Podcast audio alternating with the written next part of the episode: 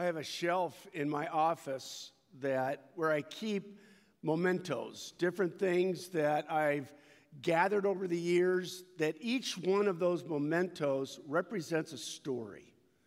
And each of those stories is an encouragement and a challenge to my faith. It propels me forward by forcing me to ask hard questions, by encouraging me, by reminding me of things that really do matter, because like all of you, I get distracted so easily. Like all of you, I get drawn into things that ultimately don't matter. Well, on that shelf, I have a silver dollar. Now, those of you in the balcony, those of you online probably can't see this, but trust me, it's in my hands. Right front row, it's here. It is a silver dollar. Let me tell you the story behind this silver dollar. I was at Starbucks meeting with somebody, and Melissa Swart and her 9-year-old son, Nate, were driving by. They saw me. They stopped. They had come from the bank. There's a bank right there, where apparently Nate had opened his first bank account. And Nate calls me over. And I come over, and he hands me the silver dollar, and he says, I want you to have this. Now, I got to tell you, for a 9-year-old, a silver dollar is gold. For a 40-year-old, a silver dollar is gold. And for those of us who might be just a tad older, a silver dollar is gold. And I received that into my heart because I want to have the generosity of 9-year-old Nate. Because you see, that is his heart. He is a generous boy. It's something that God has stirred within him, because it wasn't just that moment where he expressed generosity to me. It is his heart for wholehearted generosity. Friends, here's the reality. Sin causes us to focus on ourselves. Sin drives us to think first and foremost about ourselves. Sin makes us make sure that we're getting everything we want and need in this world, regardless of the needs of those around us, regardless of how God wants us to live. That is the pressure that sin puts upon us, that is applauded by the world. Everything we see in our world pushes us in that direction. And then God says, I want you to live with a great gift that he calls wholehearted generosity, a gift where we are living out the heart of God, to be generous with our time, with our energy, to be generous with the things that we own, to be generous with our money. Generosity reflects the heart of God. If you're visiting with us this morning, we are in the midst of a series where we are looking at I'm sorry, that was me, I'm sorry. There we go. Whoop. I'm going to let you set me up because I'm all over here. Keep one more, I think. I did it again. Okay. I'm going to let you do it here. There we go. This is the value statement of Cross Point Church. These are the things that we value because these are things that we see in Scripture that reflect the heart of God, that reflect the way that Jesus lived. And if we are going to be his disciples, we need to live as Jesus lived. That's what a disciple does. A disciple models what is shown to them by their master, by their mentor. We are to live as Jesus lived. And what we see in the life of Jesus are these different things that we've looked at, rooted in Scripture. Everything that we do, the way that we live, everything is to be rooted in Scripture. We are to earnestly seek after God through prayer, through worship, through fasting, through practicing the spiritual practices of Jesus, the spiritual disciplines of Jesus. We are to engage in what we call natural outreach, where we don't see any human relationship we have as something of chance or coincidence, but God brings people along our path. Here's why. Because you are the person that can reach them. You are the person that can encourage them in their journey toward Christ. And so we together see every relationship as an opportunity to encourage and empower and strengthen them to grow in their understanding of the life that God has called them to live. Last week, we talked about engaging relationships. We saw that God is a God of relationships, and He calls us to engage with Him. He calls us to engage with one another, and the model of that is the Godhead Himself, Father, Son, and Holy Spirit. Perfect unity, three persons, one God. This morning, we are talking about one of the most challenging of all the values that we're talking about as a church. That's wholehearted generosity. How do we live with wholehearted generosity? And what is wholehearted generosity? Simply, it is where my heart engages, not for me, but for the ways that God wants to use me and the things that He has made me a steward of. I don't own anything, including my life, and neither do you. It all belongs to Him. He has just made us stewards of what we have, that we would share those things with a hurting world to reflect the heart of God. So this morning, as we look at this, we're going to begin by looking at God Himself and the generosity of God.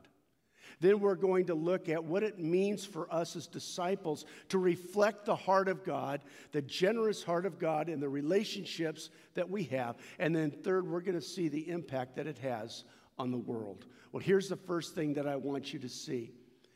As we move on next week, we are going to be doing something called equipping, which is our next value as a church. And when we talk about equipping, we're talking about equipping people to live as God has called them to live, to serve as God has called them to serve. Now, to do that, we are going to not only have a sermon about it next week, but following that sermon, we are going to gather here, and we hope as many people as possible, for 1 hour to go deeper in understanding what it means to be equipped for ministry. Now, as we do that, we would love for you to take a survey on our website, crosspointchino.org //, because it looks forward slash growth.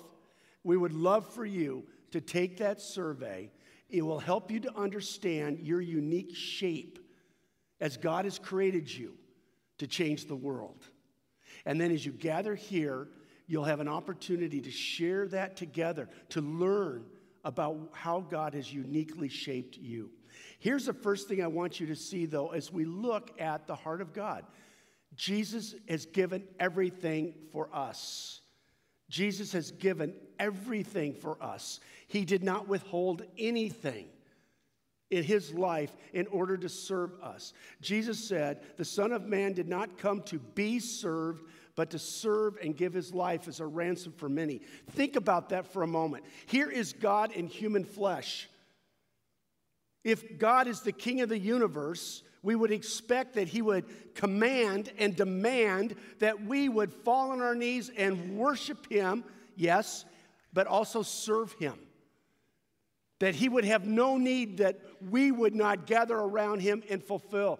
No, that's not what Jesus said. He said, "I came not to be served, but I came to serve you and to give my life as a ransom for many." I came to be the ultimate servant. Listen to what it says here in this great passage in Philippians chapter 2. This is a passage that begins with these words, "In your relationships with one another," listen, hear this, "have the same mindset as Jesus Christ." So in your relationships, have the same mindset that Jesus had. So listen to this. Listen to the giving nature of God. "Who being Jesus, being in very nature God, did not consider equality with God something to be used to His own advantage. Remember what we said about what's so hard about generosity is that we want our advantage. We want everybody serving us. We want everybody meeting our needs. We want everything to go our way. We want our children to do what we want them to do. We want our parents to do what we want them to do. We want our bosses to do what we want them to do. We want our church to do what we want. We want to be at the center of the universe.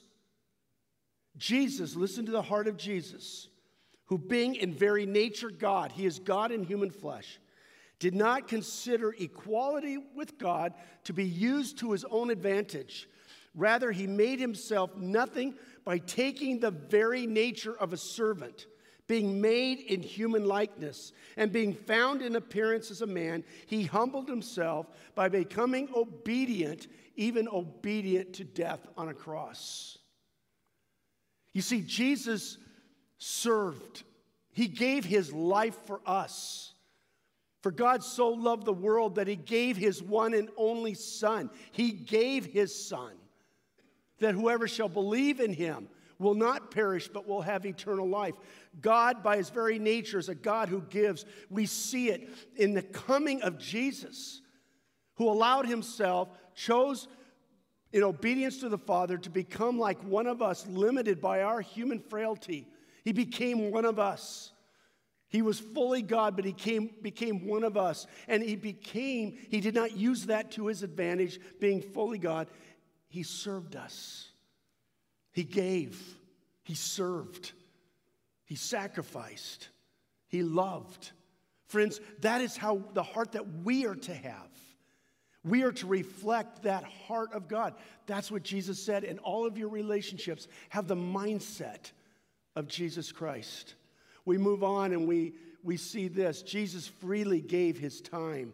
He freely gave his energy. He freely gave his resources. Jesus gave. Jesus, when he died, did not have this big inheritance of money. He owns the world. But he didn't die with all this money that he gave to his mother Mary or his siblings. Jesus gave everything away. Listen to what it says here. This is a passage that I love in Mark 1 because it describes this incredibly busy day in the life of Jesus. You see, when we talk about generosity, yes, it has to do with money. Yes, it has to do with possessions, but it also has to do with our energy, with our time. You see, some of us, it's easy to give money and possessions. What's hard is to give our time and our energy. For some of you, it's easy to give time and energy. It's hard to give money and possessions. Where in this equation of generosity do you struggle? What's hard for you? Listen to Jesus. He's had this incredibly busy day already. And then we read this in verse 32 of Mark 1. That evening after sunset, after sunset means after the sun has already set. You may want to write that down. After the sun has already set, that's when we're going to bed. That's when we're done with the day. Listen to what happens. The people brought to Jesus all the sick and demon-possessed. The whole town gathered at the door. And Jesus healed many who had various diseases. He also drove out many demons, but he would not let the demons speak because they knew who he was. Jesus continued to minister. Now remember, he was fully human. He got tired like we get tired. He needed sleep like we need sleep. If you read through the Gospels, what you see in Jesus is something that is really a struggle for many of us. It's generosity with our time. What you see is time and again, Jesus is interrupted because there's something eternal that is going to happen. And Jesus doesn't see interruptions as an annoyance. He sees interruptions as an opportunity to display the glory of God and the generosity of God. Friends, I'm going to confess to you that I am a driven personality. I'm a type A personality. I live off to-do lists, and I struggle sometimes with interruptions because I think going from point A to point B, That is, doing all my to-dos on my to-do list is what matters. And I think with that mindset, I miss eternal opportunities that God has because I don't want to be interrupted. What happens when that child comes and you've got something on your agenda? What happens when that friend calls at night and there's something else that you want for yourself? Maybe it's sleep. How do we respond to those situations? We are to be generous as Jesus is generous. And then, in third, God delights in joyful, wholehearted generosity. God delights in it. Here is a passage that many of you will be familiar with. In Mark chapter 12, we read this. Jesus sat down opposite the place where the offerings were put and watched the crowd putting their money into the temple treasury. Many rich people threw in large amounts, but a poor widow came and put in 2 very small copper coins worth only a few cents. Calling his disciples to him, Jesus said, "Truly I tell you, this poor widow has put more into the treasury than all the others. They all gave out of their wealth, but she, out of her poverty, put in everything, all she had to live on." It's a fascinating picture, isn't it? Jesus, for whatever reason, now we know, but at that time it must have been, nobody was really sure what he was doing, but he stood so that he could watch people put money in what we would call the offering basket, right? And he's watching this. And he sees these rich people put in all this money. And then he watches this impoverished widow put in what amounts to just a couple of pennies. And Jesus celebrates her heart. You see, it's not about how much we put in. It's about our heart. This woman's life was marked by wholehearted generosity, and it brought joy to the heart of God. Isn't that beautiful? You see, it's not about how much we give. No, it's about our hearts. In another account, we see Jesus call a man named Zacchaeus, and he said, "Zacchaeus, I'm going to come to your home today. I am going to eat at your home today, Zacchaeus." Zacchaeus comes to him, and he says, "Lord." Now, Zacchaeus is a hated man in that culture. Zacchaeus is a tax collector. And here's what tax collectors would do. They were Jewish people who were, from the perspective of the people, were betraying the people to Rome. And what they would do is they would collect taxes from the people on behalf of the Roman government, and they had the power of the Roman government, the Roman soldiers behind them. So they would take not only what the people owed in taxes, but they would take more for themselves. And they could take as much as they wanted because they had the Roman Empire to support them. And here's what Zacchaeus says to Jesus: "Lord, I will give half of all I have to the poor. And if I have wronged anyone, I will give them 4 times as much as I have taken." You see, he encountered Jesus. He encountered the generosity of God, that God would reach out, that God would extend mercy and grace to a man even like him, a man who was hated in Israel, a man who had very few friends. And when he encountered Jesus, his heart melted, and he wanted to be generous. "I give half of all I have to the poor," and he would have been a very wealthy man. "I give half of all I have to the poor, and if I have wronged anyone, I'll give them 4 times as much as I have taken." This is what happens when we encounter Jesus. He transforms us. We become generous because he is a generous God. And we want to reflect his heart. So what does it mean for us as disciples? I want to share with you a few things here. And I want you to see these things with me this morning. And I want you to know something, if you don't know this about me. I'm not preaching at you, I'm preaching at me. I struggle with all these things that you struggle with. As I go through this series, I need to be challenged. I need to be inspired. I need to be encouraged as well. So I'm in this journey with you. Listen to the first thing we see. The expectation of Jesus is that we would give generously without fanfare. We would give generously time, energy, money, and possessions without fanfare. Listen to what we read here. We see that Jesus says in the Sermon on the Mount, so when you give to the needy, now listen, if you have your own Bible, if you have a Bible, just underline those words. So when you give to the needy, notice what Jesus did not say, if you give to the needy. Now, he's assuming we are giving. He's assuming that we are being generous with people in need. So he says, when you give to the needy, the assumption of Jesus is that we will live as generous people. The assumption of Jesus is that we will reflect the heart of God and we will be generous in our lives. So he says, when you give to the needy, he says, do not announce it with trumpets, as the hypocrites do in the synagogues and on the streets to be honored by others. And that's what people would do. Hey, everybody, look what I'm giving. Look how generous I am. Do you see this? Look at the size of this check. And it's not even going to bounce when it goes in. And they throw their money in. They would literally announce it with trumpets. Jesus says, don't do that. Don't do that. Don't do it with fanfare. Because this is between you and me. Jesus goes on to say, when you do that, you've already received your reward by the applause of the people. That's your reward.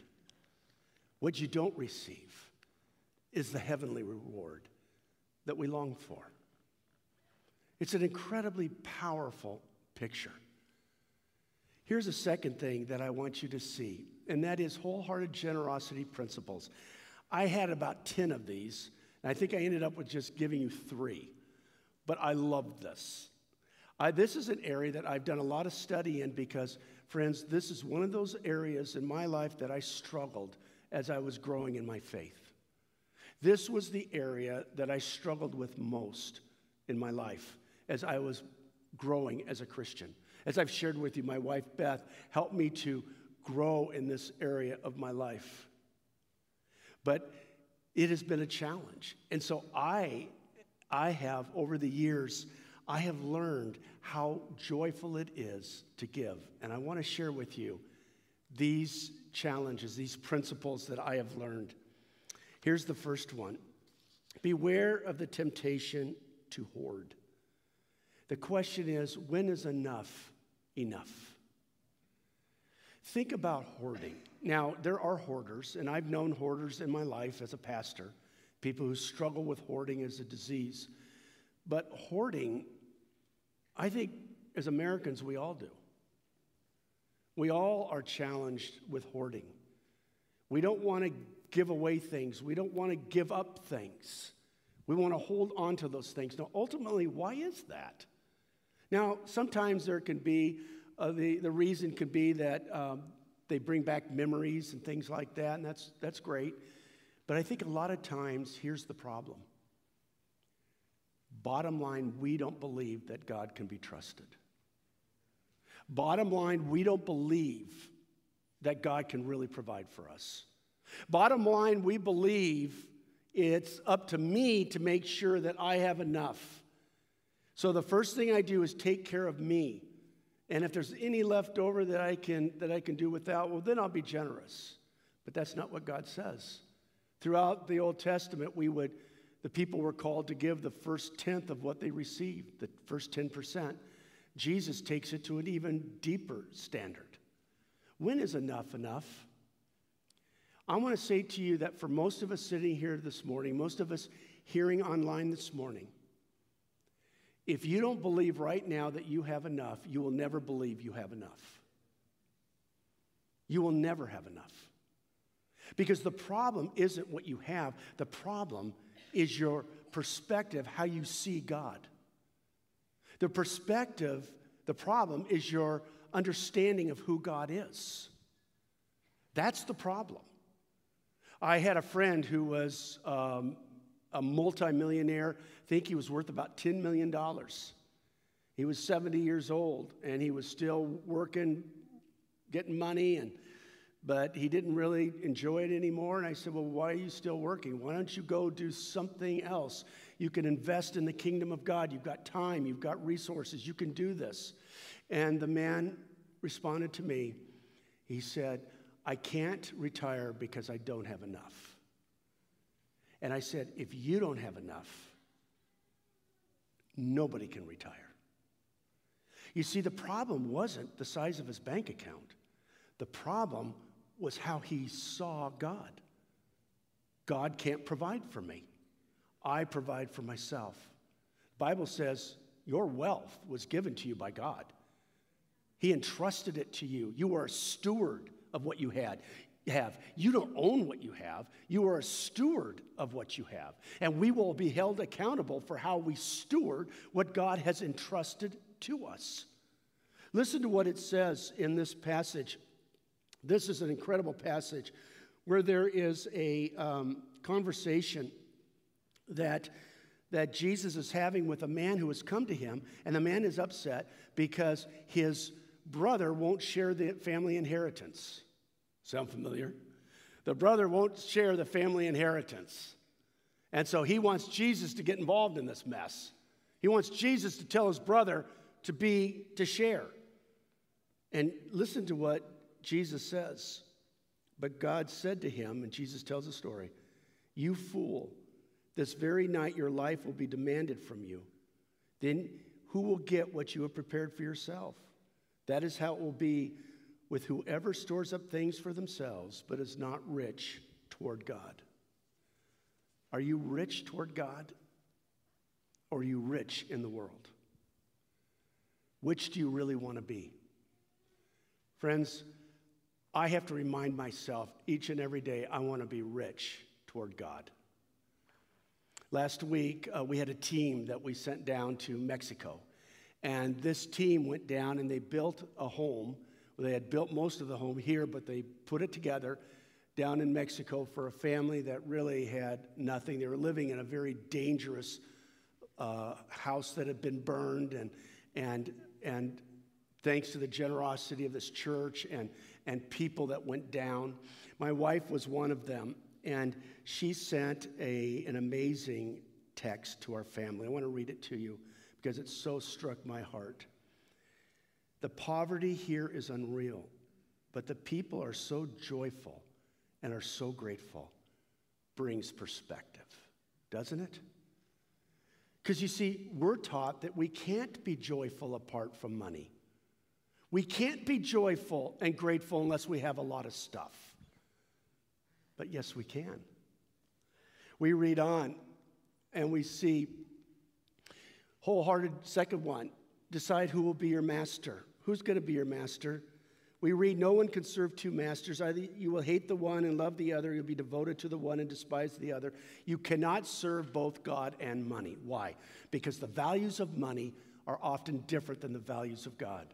And if God is calling me to be generous and I love money, being generous is hard or impossible. Here's the third one I want you to see. Understand the upside-down nature of the kingdom of God. You see, the kingdom of God is upside down from our human perspective. Listen to this.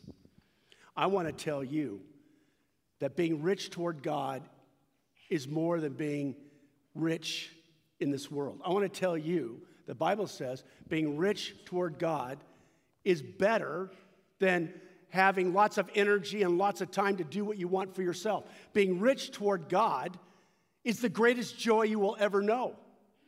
That's upside down thinking, isn't it? Because here's the reality. When I give money or I give a possession, I have less than I had before, right? When I spend my energy or my time, I have less energy, less time for the things I want for me.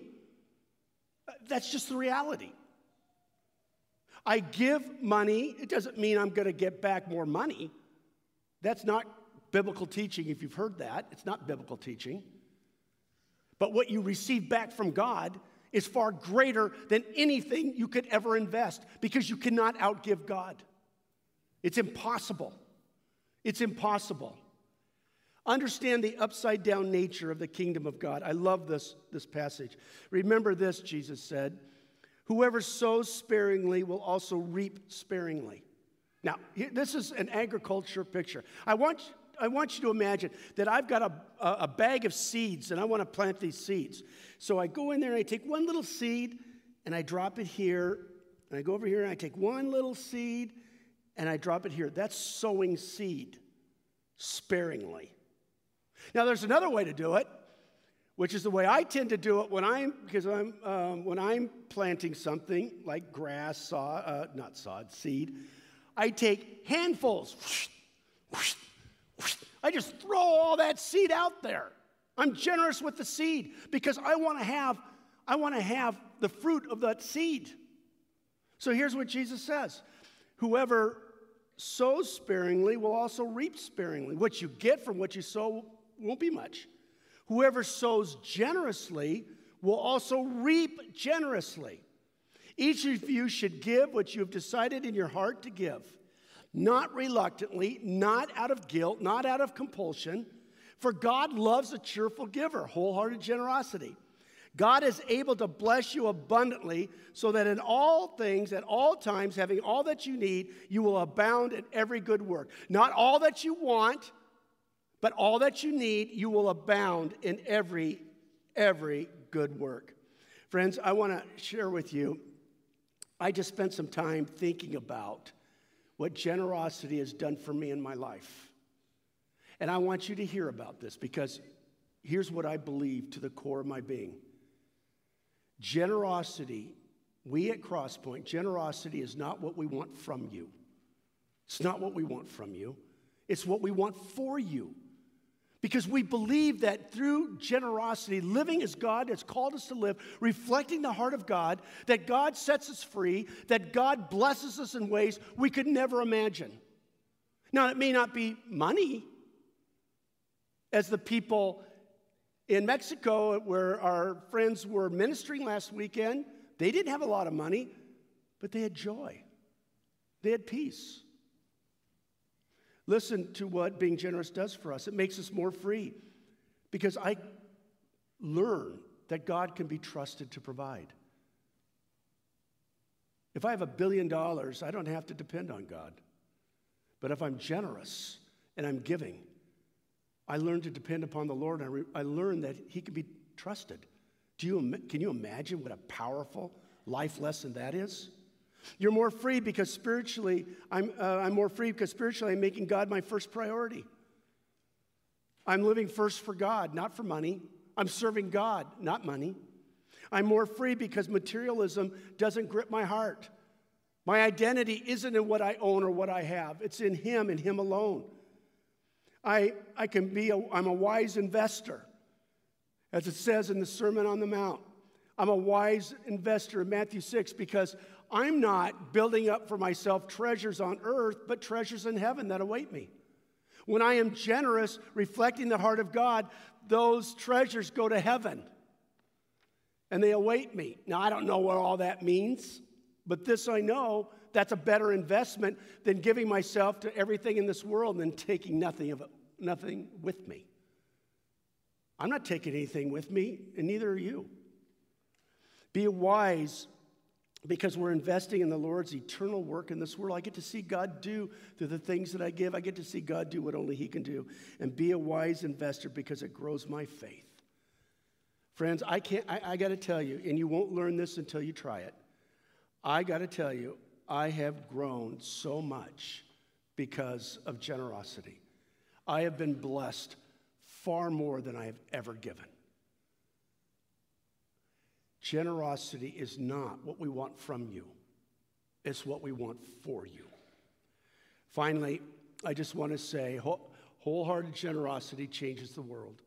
The world notices. The world notices. The giving of the Christian church has had an incredible impact on the world. I don't have time this morning to describe some of the different statistics and things that I have, but it's made a huge impact on our world because it's so countercultural.